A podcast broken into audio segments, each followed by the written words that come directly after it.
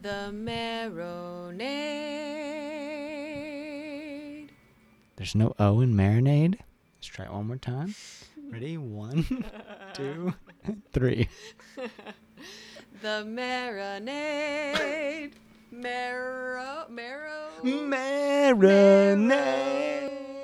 Bone marinade.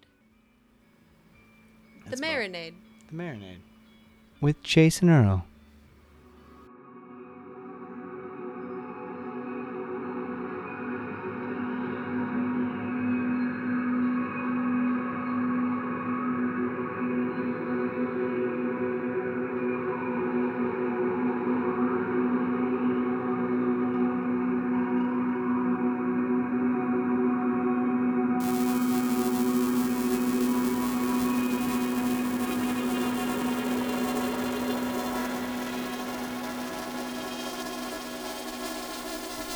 Welcome to the Marinade with Jason Earle, a free flowing conversation about the creative process with creative people. This is episode 117, and our guest is Garrett T. Capps. Garrett is a singer and songwriter from San Antonio, Texas, whose latest record, People Are Beautiful, is a timely sonic celebration of life. It's one of my favorites of the year, and I'm so excited to bring you this conversation. Garrett and I caught up by phone recently to talk about that wonderful album, how his music got into the ears of Billions showrunner Brian Koppelman, the fascinating life of former NBA star Matt Bonner, and much more. Y'all, this was as much fun as I've had working on an episode in a long, long time. I'm so grateful to bring you my conversation with Garrett T. Capps. We're all wandering through some kind of delusion, buying into all the fear and all the blame. We're all suffering through unprofound conclusion, and time and memory will always make it strange. Just Stay cool, it's getting better. Grateful that you're here. Hold it out Super grateful that you're here. Thank you so much for reaching out. Thank you so much for doing this. I'm stoked to talk with you, man. Right on. Well, thanks for being uh, down to talk. Yeah, I'm man. I I've been just like I, I want to get into your to your new beautiful record. People are beautiful. Um, and there's just so much to discuss. But um, before we do that, I really want to hear. You've talked about it a lot, but I know my listeners will appreciate it. The story of Brian Koppelman finding Born in San Antone and you ending up with a song on Billions. Oh yeah, yeah. That was like uh, probably one of the first kind of trail of breadcrumbs things I've ever endured in this solo career thing I'm in. Um, basically, I played this official South by Southwest showcase in 2016 to nobody, but like they had these like a I, I I feel like this is how it works. They had these like official South by Southwest playlists, and I made it on a few of them. And at the time, like I'd never really had an official playlist thing happen, so I feel that like kind of greased whatever the algorithms were like back then. And uh, a few months later, I mean, my listens and followers and whatever you wanted to talk, what want to call it, went up. And a few months later, Brian Koppelman heard it on his phone on a plane, like on one of the customized playlists. And uh, he heard my song Born in San Antone. And he tried as hard as he could to get a hold of me. and like the email on my website didn't work and it kept bouncing back and like apparently and he somehow got a hold of me like on Facebook Messenger or something and we played phone tag for like two days. It was just like hilariously and genuinely like uh unprofessional. but like uh but it but he ended up we ended up talking it out and it, it took some months. I mean, I think that that show came out like a year later, I think. So I was able to kind of like ride the wave of how he used that show. I've gotten some other syncs, how he used the song in the show. I've gotten some other syncs since then, where it's just been like complete background music. You couldn't even tell what was happening if uh, you weren't listening or didn't have something, some sort of credits rolling on the screen. But the way he used that sync or the song in the show, opening sequence, season three, episode one, with like Paul Giamatti's like walking down the hall, introducing this new lawyer that's from Texas. It just like it it it was like a noticeable difference in my fan base and exposure after that, which uh is kind of once in a lifetime at that level. I feel like. Um, I mean, we recorded that song and that album like in my friend's home studio. It's like a garage. It was just a trip seeing it and that uh used that way on like that big of a stage.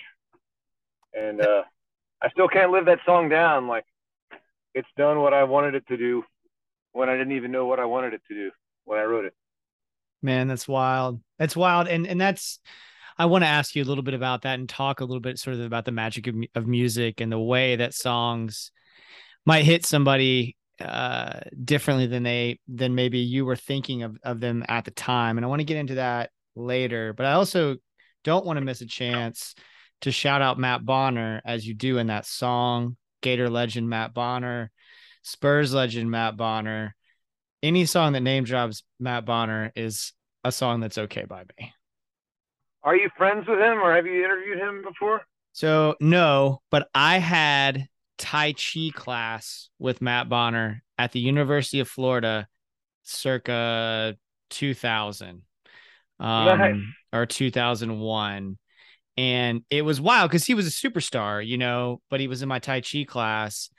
And we had this moment where we were kind of, you know, we were talking about getting in touch with ourselves and understanding ourselves or whatever. And first of all, just seeing a man that large doing Tai Chi is like something that you try not to, you try to be cool about in the moment and not like stare at. But also his he's just a real thoughtful dude from what I gather and from that was the experience at the time. And he was telling this story about how he's from Connecticut, I think, and how there's a picture of him in when he's a kid, like a pretty young kid, wearing a Florida Gator shirt. And nobody in his family remembers why he has that shirt. Nobody in his family went to Florida. There's no connection otherwise to Florida. But fast forward 15 years later, and he's a superstar basketball player at the University of Florida. So I don't know. I don't know him, but I I have had an intimate moment with Matt Bonner. Wow. That's really cool. Can you hear me? I switched to headphones. Yeah, that's way better, dude. Awesome. Um yeah. I mean I, I mean I've I've uh talked to Matt Bonner and we've hung out a few times. I haven't talked to him in a while though. We kind of lost touch during the pandemic, but he's Oh, a big uh music fan. So yeah, like I, he'll come out to shows every once in a while that I'm part of and uh yeah, that rocks. Yeah, that man, he would be a great guy to get on the show. I did not know that about him. That's awesome. Yeah, Um, like random people every once in a while because I I have a venue and I book shows in San Antonio and mhm. and uh every once in a while he'll come out to a show I'm like or they'll, he'll be on the list for a show that uh I'm part of like Strand of Oaks. He was on the list for Strand of Oaks or oh, cool. or I was opening for Deer Tick like eight years ago and he was like on the list. So Man, you're just never naming know. dream guests. Yeah, that's awesome, man. That's but, awesome. uh, that's cool. if somebody like when when somebody like Brian Koppelman, I mean, I, Brian comes up on the show because I'm a huge fan of his. He's kind of one of my heroes.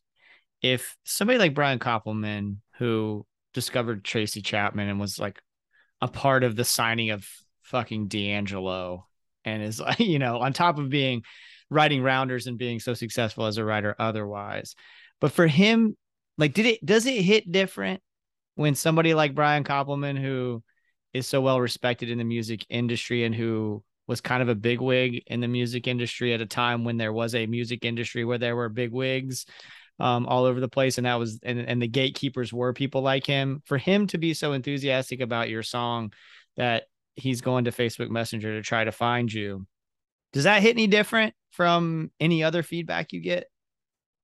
Yeah, I mean, it was it was absolutely mind blowing. I remember sitting in my like little second bedroom of my apartment at the time, talking to him on the phone. I'm just like, I was so ridiculously green, and uh, Mm. And just excited. Yeah. And I looked him up, and I was like, holy shit! Like I was way familiar with all the stuff, and like, and I do reflect on that, like, like uh, I just remember him saying, "Is there any way I can help you? What do you need?" wow. I'm gonna use your song in my show. And I and I like I was like, well man, that'd be cool if you could use your song in my show in his show. But like the way he used his song was such an immense help. Like like it is pretty mind blowing. Like I don't know what it means as far as him enjoying the song with his background all the way.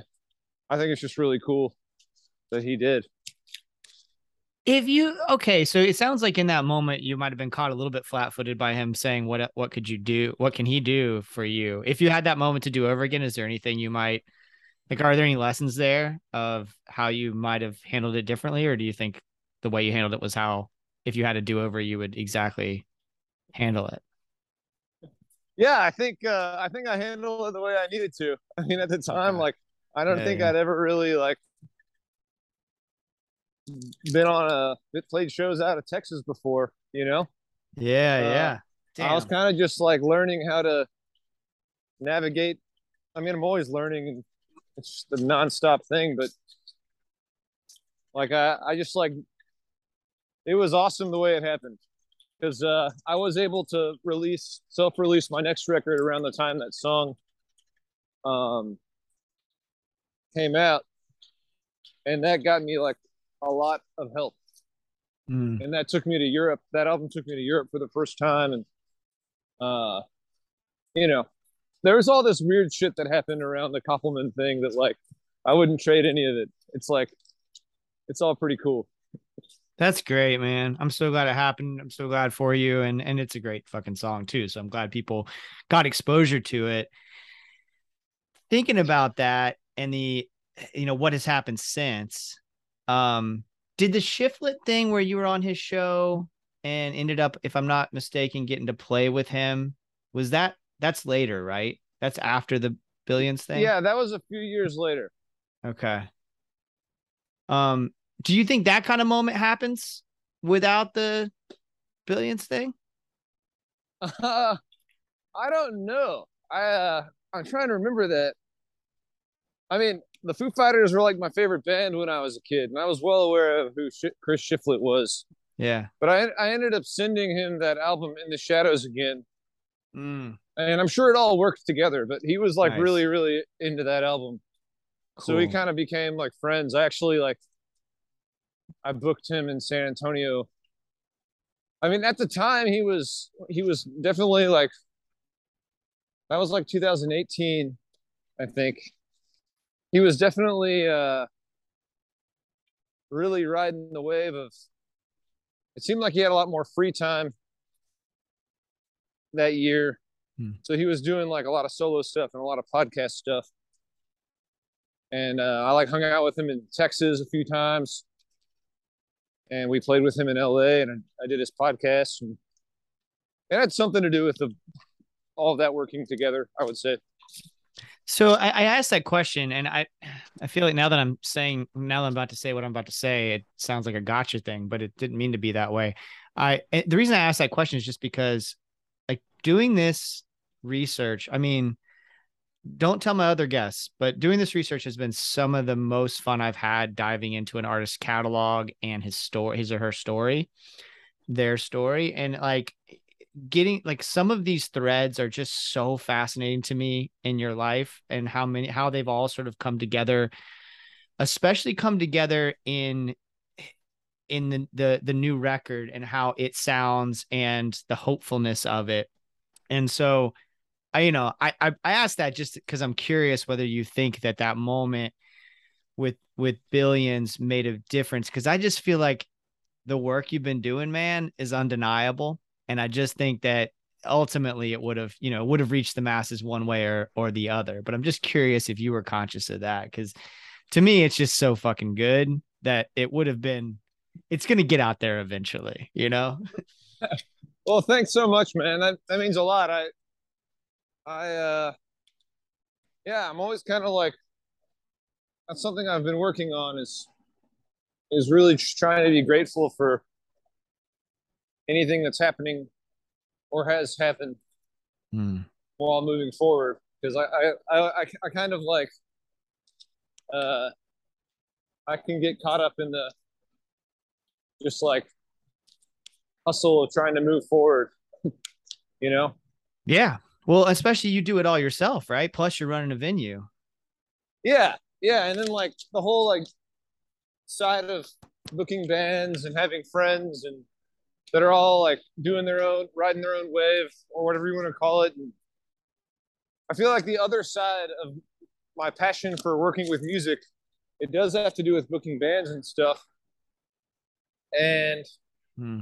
that can that's kind of like an industry like the live music industry is is known to jade music Right. music lovers you know Mhm, mhm. so like sometimes I'll have these like kind of like moments where I'm find myself comparing my position in my own music career to others or objectifying my success and it's just that can get really depressing yeah and that's not really a mindset that I like finding myself in dude hundred percent. I mean like just talk about my little corner of the of the creative world and and the music world more specifically. We were just talking about chris shiflett. I mean what he does isn't the same thing that i do podcast wise but um i'm not going to be competing with the guitar player from foo fighters. You know like i just it's not going to get to that point more than likely even though i feel like you know i can hang in terms of the work that i do in this realm um with all great respect to what he does uh podcast wise i love his show.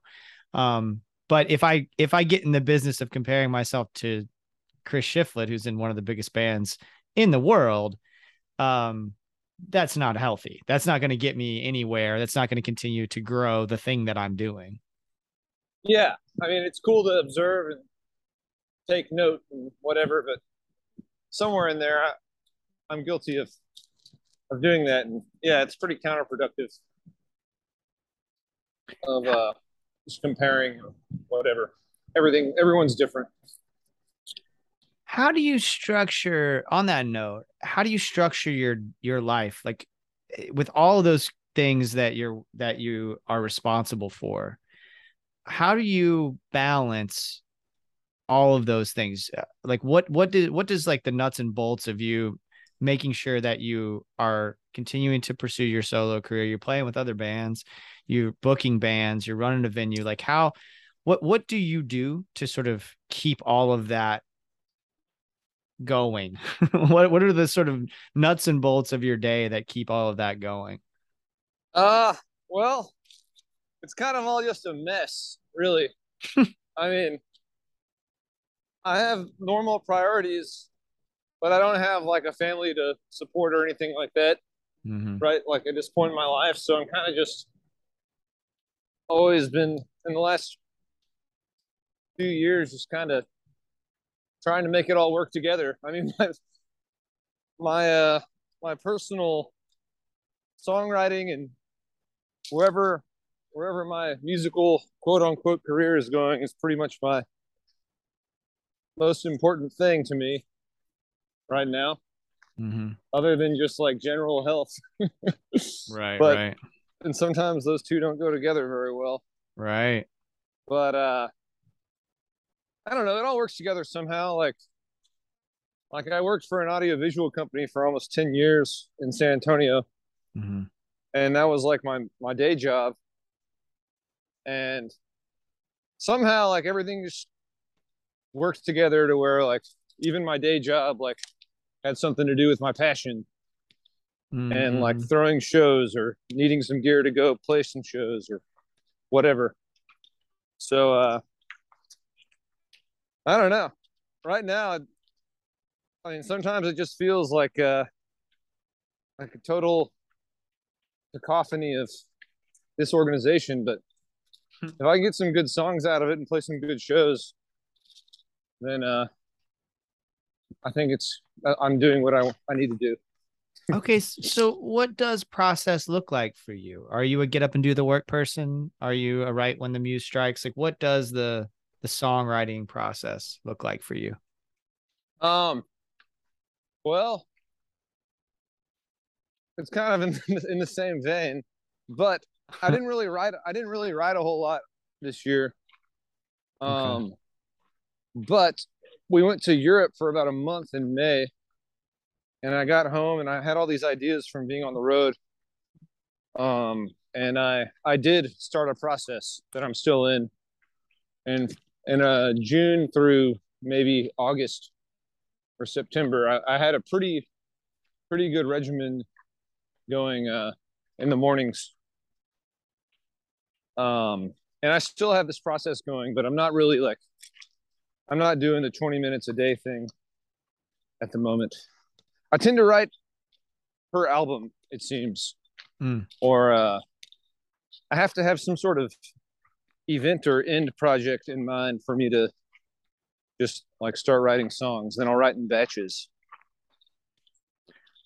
Okay, so did something happen in Europe? Like it sounds like you when you came back from your. I know a lot of times a trip for me will do that anyway. Just kind of give get me out of my routine and and out of my comfort zone of my home and everything. And then when I go somewhere, I come back and I'm ready to put pen to paper.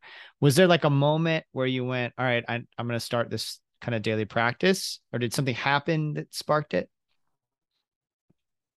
Well, Europe was really cool, and it's amazing that uh, I've been able to go over there. Like at this point, I've gone over there five times. It's been like two festival fly-ins and three tours of just like kind of like anchored in the Netherlands.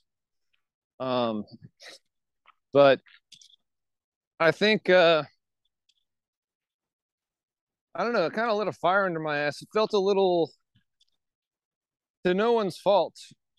I mean, just due, due to events of the last two years, two and a half years, the the tour felt a little a little disorganized in some ways as far mm. as like managing the purpose of going on tour because yeah. i made records including people are beautiful um during the pandemic with no like real objective in mind other than just to make an album but uh I, I that was also my album i love san antone which came out like a year ago.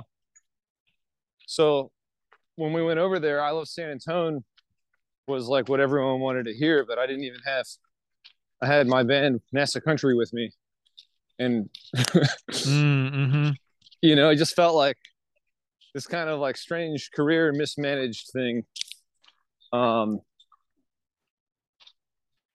and I think, I think also like we, we drew pretty good num- we drew about the same numbers at these headlining shows that we did in 2019. And talking to the promoters when we got back home, they were saying, "Yeah, things have been weird because of uh, the pandemic and all that." But uh, I don't know. It was just uh, kind of motivated me to get back home and write some write some songs for some reason. yeah. Okay, man, that's it. It's really interesting, especially like I've spent just a ton of time with people are beautiful. And I want to get into that in a second and why how much it has meant to me over the last few weeks and especially the last few days as I'm getting ready for this conversation. But before that, before we get into that, um, it it is sonically, you alluded to it, it is sonically quite different from your other stuff. There's certainly through lines that are and commonalities to your other stuff, but it's a it's a different thing. So what is that like for the live show going forward? Because one of my notes here was I'd love to hear this record live. Like I would I'd love to hear the whole damn thing top to bottom live, you know? Um but like going forward, what does that look like for your live show and how conscious are you, especially having had that experience in Europe of like sort of what people are going to expect to hear versus maybe what you're ready to play? Well, I think the the album "People Are Beautiful" like one really cool thing, one positive thing that happened during the pandemic was before 2020, the guys in NASA Country, which were like my core San Antonio band, really good friends of mine, they uh you know, they've played on my albums, but it was never like this whole thing we wrote together. It was like I wrote the songs, they'd learn them, and then we'd go in the studio, or they'd guest star on something in the studio. But uh, during 2020, like once things felt safe enough to meet up, we didn't have any shows going on, so we started practicing once a week because that's all we like really could do, or just hanging out. Hmm. And uh, we ended up deciding to work on new shit and we wrote people are beautiful and Books some studio time in december of 2020 so like throughout the year we just kind of developed this whole new way of working together and writing songs and as a band. Mhm. and uh that's kind of like that all started with this album. And i mean that was two years ago. So i mean we've come a lot further since then. Yeah. and and basically those guys like are really it sounds kind of like the album. We're always kind of like morphing. But uh it's definitely like a spacey psychedelic event when we play. And i try to like make sure venues know that it's garrett t capps and nasa country if they're with me. Because i think Mhm. down down the road i definitely want to try and continue to separate that experience from whatever the other garrett t capps experience is Okay. Very cool. You know, I I had it on here to ask you about whether or not you recorded it live because that's how it feels. It feels like it feels like these songs were just sort of like one take sort of thing. Everybody in the room together, you know, is how it feels. Um so what was it recorded like that? And then al- al- also like do you have that sense? I mean, what you just told me it feels like you guys were really just sort of on the same wavelength. yeah for sure i mean basically what happened was uh all the the acoustic guitar electric guitar bass and drums are all live and then Mm. some of the synth stuff's live but like we got this really killer hookup at the sonic ranch uh s- south of el paso. A, like legendary residential studio. And uh that's that was what we where we recorded the album. So like we did because we'd rehearsed the songs and written them together we kind of knocked those out like the first day and we had four days there. So we we spent the rest of the studio session doing vocal overdubs and also just like like uh, doing some crazy overdubs and like kind of experimenting in this world class studio which was like a really awesome experience for a independent band i mean it's not very normal to be able to have free time in like a really high caliber studio Man, that's these awesome. days. And I think it is worth mentioning that, like, a big time part of the band is my friend Justin Boyd, who is a modular synth artist. So he like processes both guitars and creates all these soundscapes. And uh, obviously, that's all over the album. Yeah. Yeah, for sure. Um and, it stands out and it's it's part of what I what I love about the record. You know, there's these times uh, and I think most of us listening uh and thinking about these things can relate to the idea that there are just times when a record comes to you when you need it. Like just whatever the universe is giving it to you there in that moment for whatever reason and this is one of those times where this record even like I said, I've been listening to it um, since it came out pretty consistently. And then this week, just kind of diving deeper as I got ready for our conversation. And this this weekend, I went to the Florida Georgia football game. I always go with some friends, and it's just something I've done forever. And for folks listening, like Florida Georgia football game, if you're not familiar, it's played on a neutral site in Jacksonville. my beloved Jacksonville, Florida, and it's a homecoming. It's a chance to like catch up with people you haven't seen in forever. Um, and in in recent years, that's become more difficult. Uh, and the reason it's become more difficult is because it has become very political everywhere you go. And I don't shy away from politics at all, but I do despise fascism. And our governor here is, as John Doe put it on this very show, like a uh, comic book villain. Right. And I did not expect him. I figured he'd be there, of course, right? He's the governor. He's going to make an appearance, but he did the coin toss. And uh, I didn't expect that to happen, A, opening coin toss. And B, I was floored by the reaction. It felt like I was in It Can't Happen Here by Sinclair Lewis or The Hunger Games or or some old video of of a fascist gathering and it was terrifying to me and I didn't handle it very well. Um I I started yelling all you fascists bound to lose. Some words were exchanged between me and the people around me. Um and I'm not proud of how I reacted. But when I listened to Getting Better today, which is the the first track on this record, it was just like holy shit i needed that coming off that experience i it just like hit me today i went for a walk and i had my earbuds in and i was just re- listening carefully to the song and there's just so much beauty and hope. And then what like two so- yeah two songs later rip out the darkness is like a little bit heavier in its uh yeah.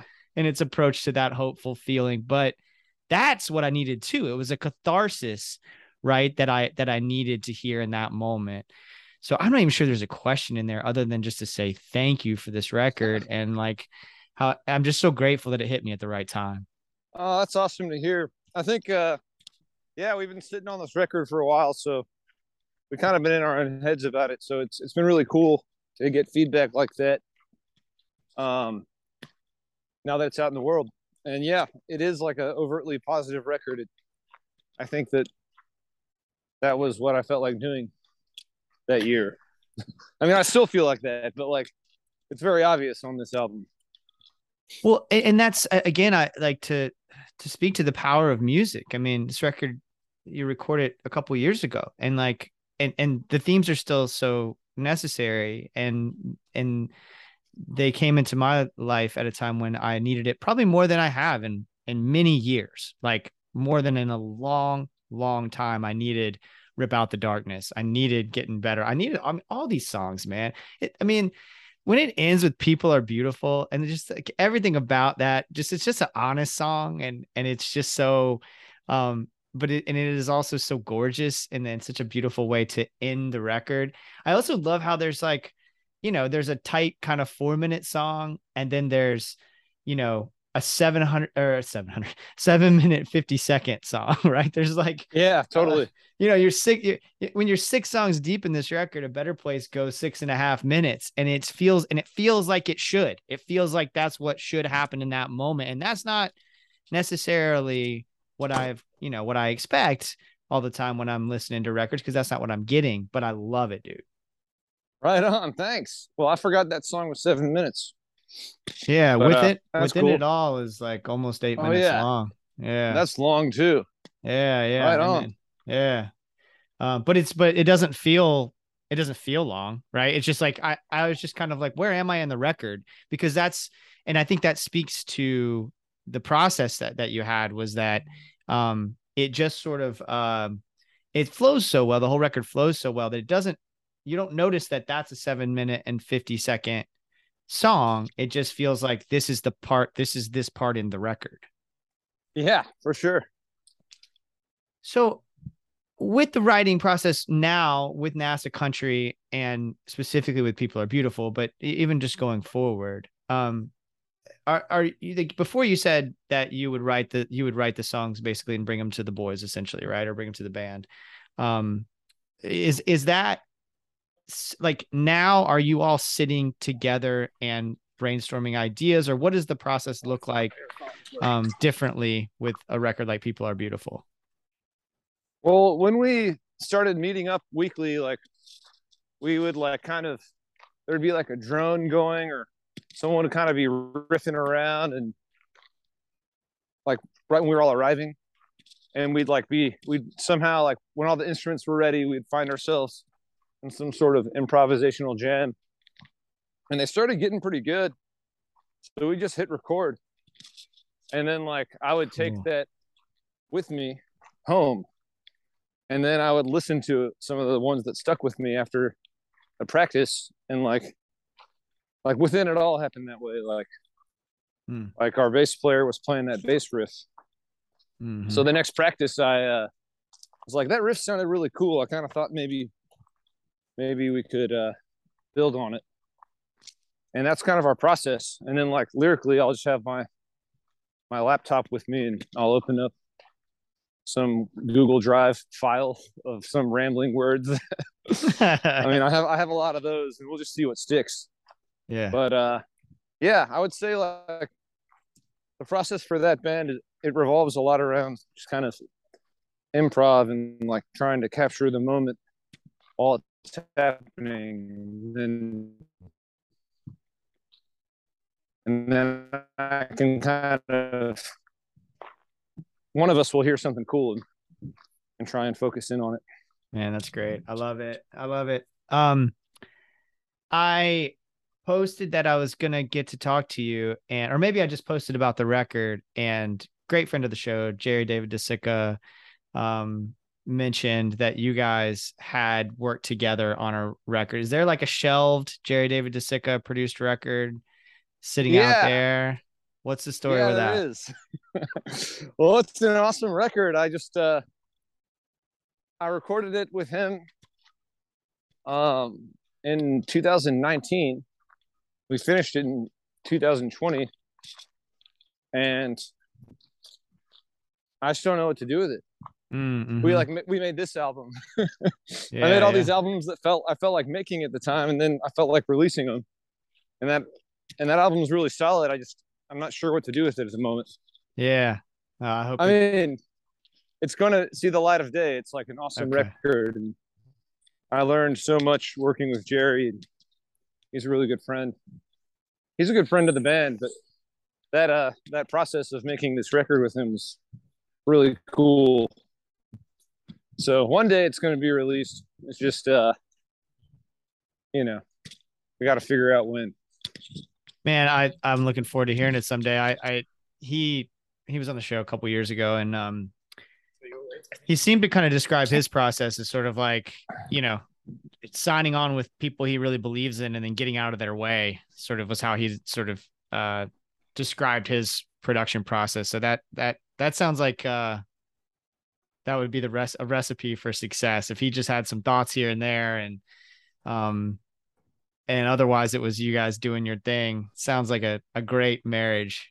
Uh, yeah it's like it's a it's a solo record. Like i kind of chose a different band to be on it and it's very like lyrically driven i mhm. mean most of my records are but this one the songs are are jerry's a song dude so he helped me a whole lot focusing Mhm. in on like what the songs lyrics lyrical content is uh is about and all that um yeah i i think that he did get out of the way uh on the album we made together.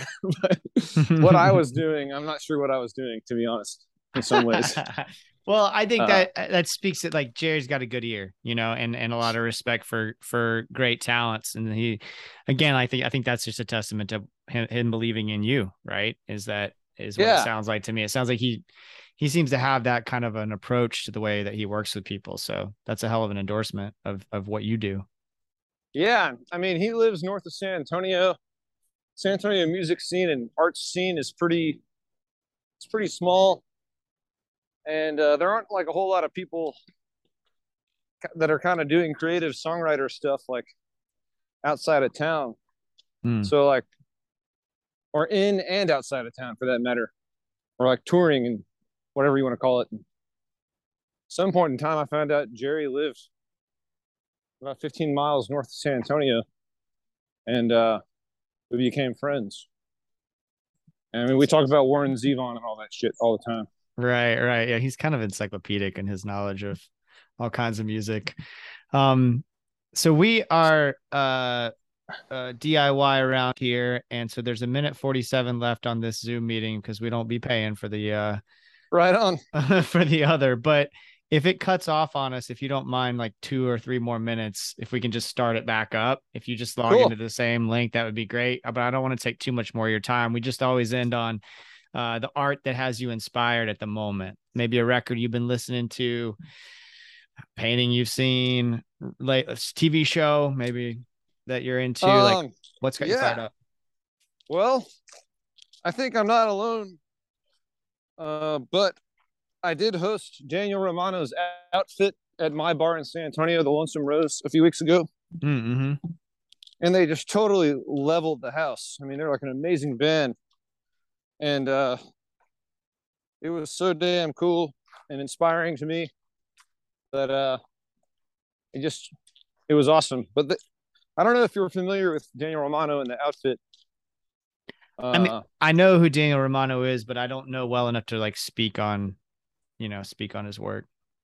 Well, they got they have this new thing called the outfit. It's like Okay. Carson McHone and him, and then I, I keep spacing on her name, but I'll, let me look it up real quick.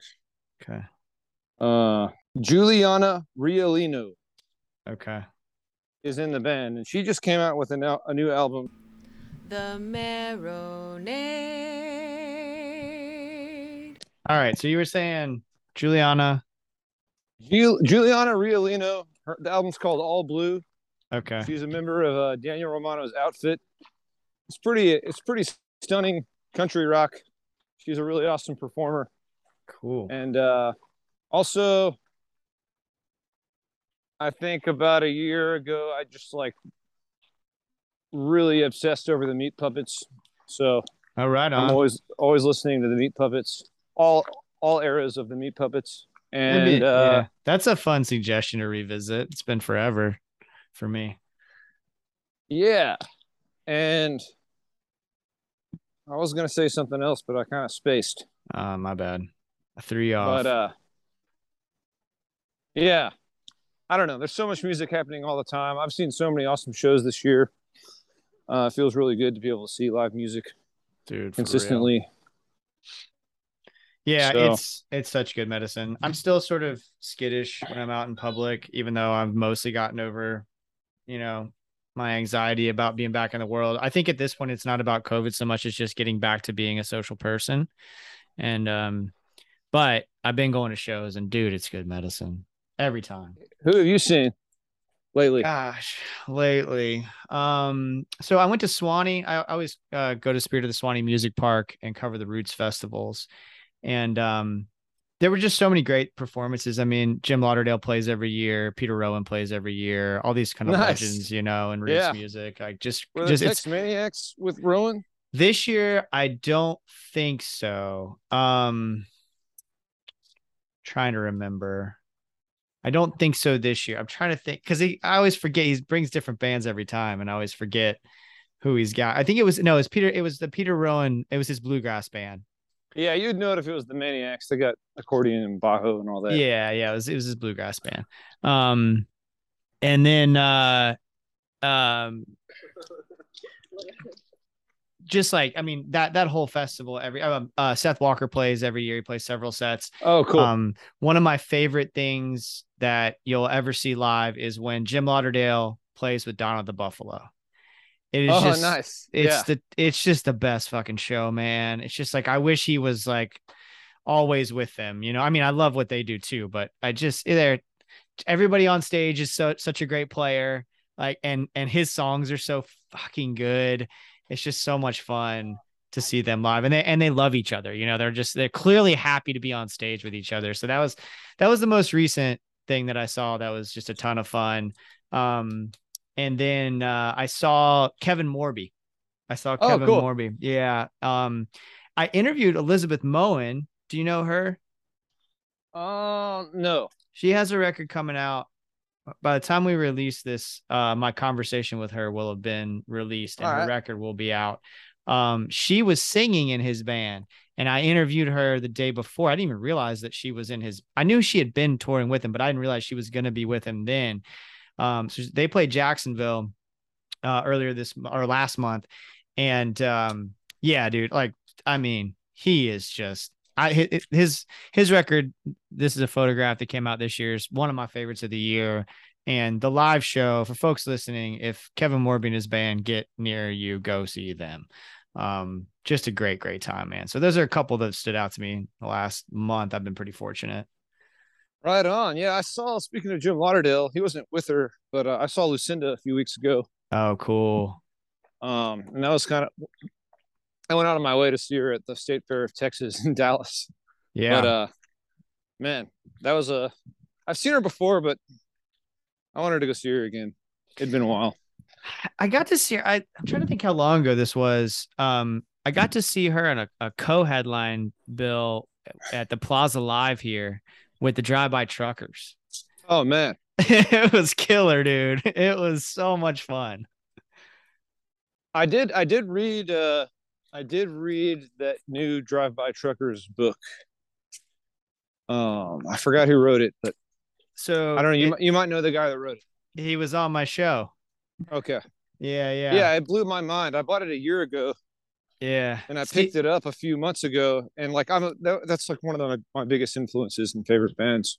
Yeah, and uh, that book just blew my mind. Like as a fan and an aspiring country rock musician, right? it's just like enormously influential and a really well written, well written book he's a that's awesome man. I'm so glad that that you got to read it. I re- listened to my episode with him if you get a, a, chance. Stephen Deusner is his name and the book is called where the devil don't stay traveling the south of the drive-by truckers. Um and then stephen also recent somewhat recently wrote um wrote a piece about sg goodman and right. her new record is probably my favorite thing i've heard and i don't know how long. I mean it's just i'm just so crazy about that about that record. Yeah, she's awesome. Yeah. Um, I got to see her live in Suwannee. Oh, cool. Somewhere else. Uh, she was solo in Suwannee with a full band at um the Nelsonville Music Fest. I went to that this year. Cool. That's but, awesome, uh, man. Yeah, I haven't gotten a chance to see her. I was gonna catch her at Americana Fest, but I didn't get to go. Right on. The other thing I, I was trying to remember that I've I'm like I've been obsessed with this album for years now, but it's an EP by this. I guess it's just like a one time, one album project called the County Liners. Okay. And uh it's this I forgot the name of the guy. Her name is Mary Jane Dunphe. And she has like a post punk band. I think they're based out of New York or Portland. I don't know enough about them, but uh, I listen to this album all the time. It's called The County Liners. Cool. And uh it's just like five songs, I think, and it's just this like really, really raw and beautiful and cool kind of punk rock country thing. Okay. And uh, it's just like it's like right up my alley these days. Just kind of that gnarly roots rock punkers trying to make country music the best they can. Yeah, yeah. Kind of yeah, I mean that stuff. I gravitate toward that stuff. You know, I mean, we were just talking about the drive-by truckers. Like, I I think you know the first time, and this that's my introduction to that kind of thing was Lucero twenty plus years ago or right. whatever. Um, but yeah, I just something about the rawness of it, the authenticity of it. The it's just uh, I, I'll have to check that record out. That sounds like it's totally up my alley. Yeah, yeah, it's cool. Uh, it's really just like it's a pretty cozy listen. It's really cool. Nice. And uh right on. Man, dude, thank you. Uh th- this is such a pleasure. I'm so grateful for your record. I'm so grateful to get a chance to connect with you. I'm so grateful for your time and energy. This was super fun and I'm super excited for folks to hear this conversation. Well, thank you. Uh I hope that you come have you ever been to like San Antonio, Texas before? Man, not since I was a kid. I've been to Austin a few times. I've been to Dallas a few times, Houston a few times as an adult, but uh, I haven't been to San Antonio, and I need to make a trip. Yeah, well, you got to come by.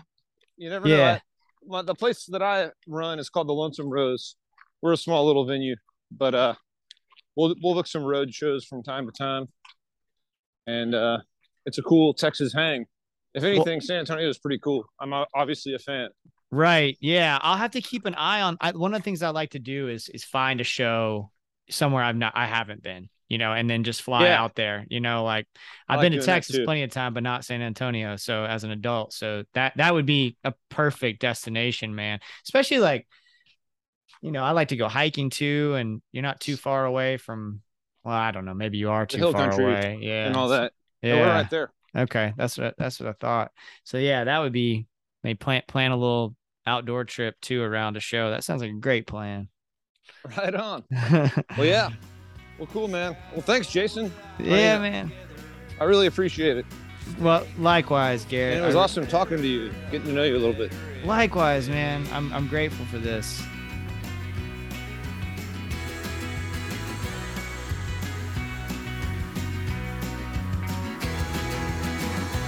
I've been getting by with hope Thinking positive at least while I'm away. A little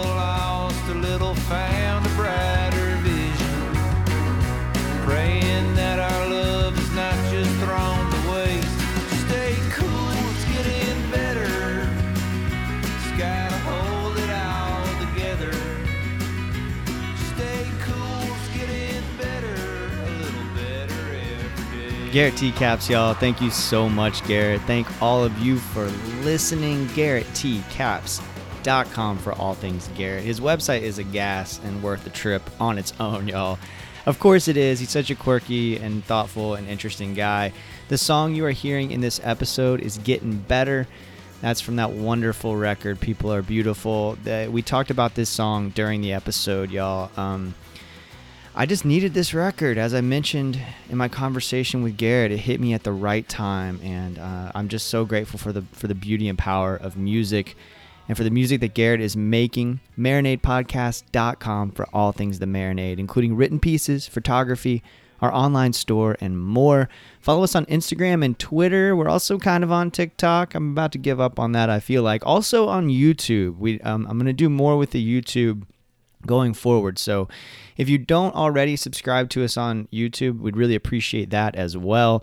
It's youtube.com slash at marinade podcast subscribe and give us a five star rating on your podcast app make sure that you are subscribed so you don't miss anything tell a friend about the show these are all free ways to support the marinade and we're so grateful for all of that support. It has led to some amazing things, such as we have conversations with Corey Branan, who's returning to the show for the. This will be his first on his own. Last time was with John Snodgrass several years ago, and uh, Hayes Carll, y'all. And we just recorded these last week. Are you kidding me? I'm incredible conversations. Um, we're back to doing some in person, and I'm so thankful that we have Zoom and, and phone, and we can, you know, connect across time zones. But there's just no substitute for being in the same room with somebody and and, and getting to, to look them in the eye and to to kind of exchange that energy. So. I'm so grateful that we're back doing it again. Thank you all for supporting this thing. If you really like what we're doing, please consider joining our Patreon community where for just a few bucks a month, in fact, I'm going to tell you some good news about that. You can gain access to Patreon exclusive content like our show Jason's Journey, where I talk about the moments that shape my creative life and provide a window into making the marinade what that process looks like. I also post what I'm getting down on, which is an examination of the art that is inspiring me at the moment. Sometimes we get together for Patreon happy hours. We're overdue for that. Pat- Patreon.com slash marinade podcast if you're interested. What I've decided to do, everybody, is uh, you know, Patreon is a place where you can support creatives, right? And it usually has tiers. So for two bucks a month, you get this. For five bucks a month, you get that, whatever it might be. What I've decided to do is make everything available for $2 a month. If you can swing five or 10 or more, that's amazing. I, I'd be so grateful. But I was just looking at it, I was thinking, like, if everybody who listens to the show could pitch in two bucks a month, it would just make an enormous difference in the the amount of time I can spend on the show, that the things that we can do in terms of me traveling to places, uh, interviewing people at festivals, um, going to wherever an artist is, even if it's not a festival. It could just be going to wherever they live while they have time off and see if they want to grab lunch, those kinds of things. Plus, an upgrade in, in the way that we record. I'm really proud of this thing. It's DIY. We've built it from the ground up, but there's always room for improvement. You always want to continue to grow. For just two bucks a month, we can make a huge difference. So if you can swing it, we'd really appreciate it. As always, this show will continue to be free though. If you don't want to um, commit to a monthly subscription, you can always Venmo or PayPal us just at the marinade on both of those platforms. And all the money goes right back into making the show. Check out our uh, new weekly Tidal playlist. It's not all that new anymore, I guess. Marinade Musings. I've been posting it on our socials, um, but if you go to Tidal and you type in Marinade Musings, they should pop up. So uh, check that out. It's just stuff that I'm letting marinate. Uh, and I try to update that about every week or two uh, when I get fired up about some music. I'll add it to a playlist and then share that. Y'all, Garrett T. Capps, what a pleasure. Go check out his record. People are beautiful. Get you a physical copy. They look wonderful. I'm so thankful for Garrett's time and energy. I'm so thankful for each one of you who listens to the show, who supports the show, who continues to interact with us online and in person. I'm just so incredibly grateful. Until next time, go out and create something. Cheers, y'all.